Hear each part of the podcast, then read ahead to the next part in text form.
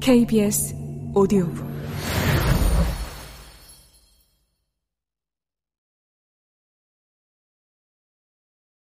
대학은 전통적인 방식은 아니더라도 품앗이가 남아있는 공간이다. 공동연구라는 명목으로 진행되는 연구들이 그렇다. 오늘날 자연과학 계열이나 공학 계열의 연구들은 홀로 진행하기가 어렵다. 그래서 연구실 단위로 연구가 이루어지고 여러 연구자들이 공동 연구를 진행하기도 한다. 상황이 이러하니 하나의 연구 프로젝트에 여럿이 품을 들여 진행한다. 물론 연구 논문이나 성과도 과정에 폼을 붙은 이들의 이름으로 발표되고 공유된다. 그런데 인문학 분야는 그렇지가 않다. 학문의 성격상 호라시로 연구를 진행할 수밖에 없다. 이공계열의 실험실 개념도 없고 선생과 제자가 공동 명의로 논문을 발표하는 일도 드물다. 선생과 제자의 공동 명의 논문이 발표되면 선생이 제자를 실컷 부려먹고 숟가락만 얹은 것은 아닌가 의심을 받기도 한다. 반대로 선생이 제자의 논문에 아무리 도움을 많이 주었더라도 선생의 이름을 올려달라고 하는 경우도 드물다. 그저 오롯이 호라시일 수밖에 없다. 그런데 품앗이를 하자니 그 선생의 그 제자 맞다. 충청도 출신 교수 밑에서 공부를 하다 보니 그런 냄새를 풍긴다.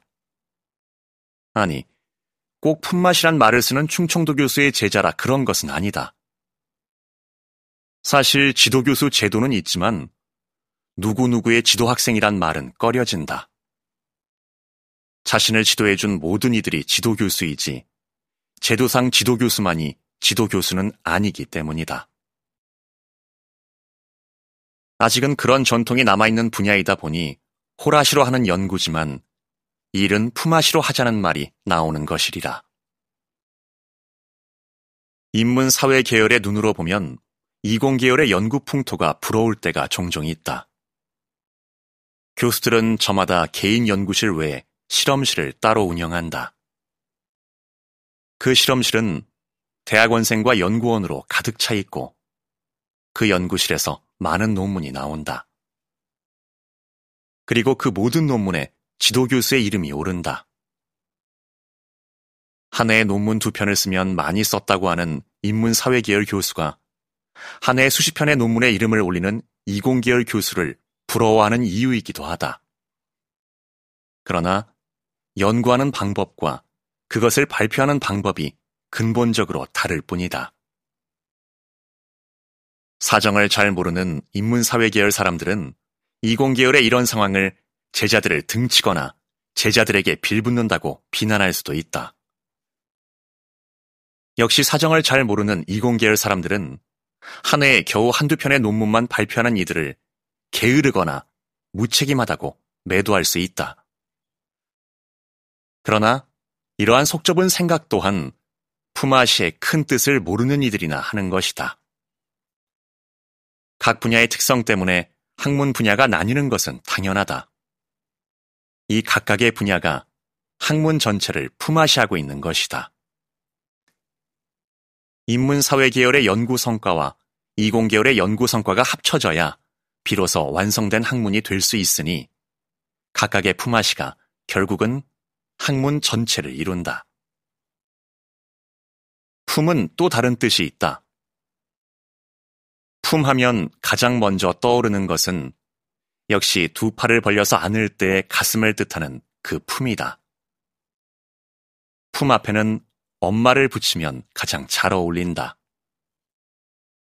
이 말과 함께 쓰기에 가장 좋은 동사는 역시 안따나 안기다이다.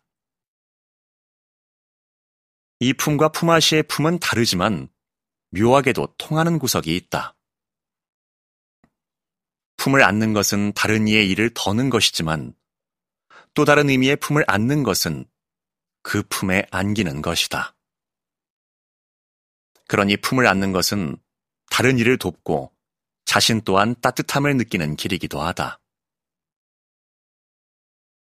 호라시는 자신의 일을 남에게 맡겨 부담을 주지 않는 것이기도 하지만 결국 자신의 품을 아끼지 않겠다는 것이기도 하다. 물론 자신의 품도 누군가에게 내주지 않는 것이기도 하다. 이공계열이 대세를 이루는 학교, 아니, 사회 전체가 인문사회 계열보다는 이공계열의 목소리가 높은 현실에서는 이공계열의 품앗이가 당연한 것으로 여겨진다. 이런 풍토는 인문사회 계열의 호라시 연구자들에게는 압박으로 여겨진다. 두 계열의 공동 연구나 융합 연구를 강조하는 분위기 또한 그렇게 느껴지기도 한다. 공동이나 융합 연구를 하고자 하면 서로의 마음이 열려 있어야 하는데 한쪽만 강요당하는 느낌을 받기도 한다.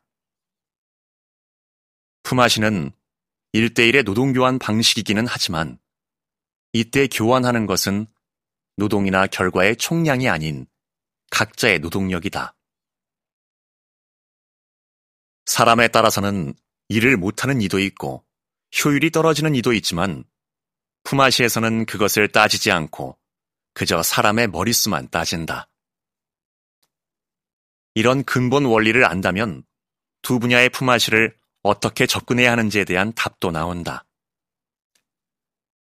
서로의 품을 아스려는, 그래서 서로의 일을 돕고 학문 전체를 발전시키고자 한다면 그 품앗이에 참여하는 것만으로도 이미 충분한 것이기도 하다.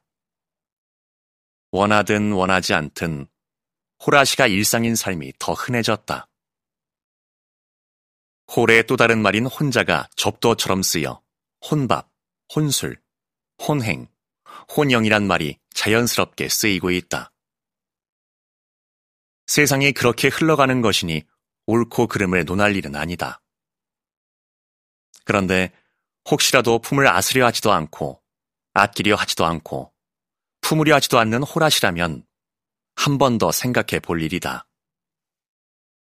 그래서 이 말은 여전히 유효하다. 호라시 말고 품앗이로 해.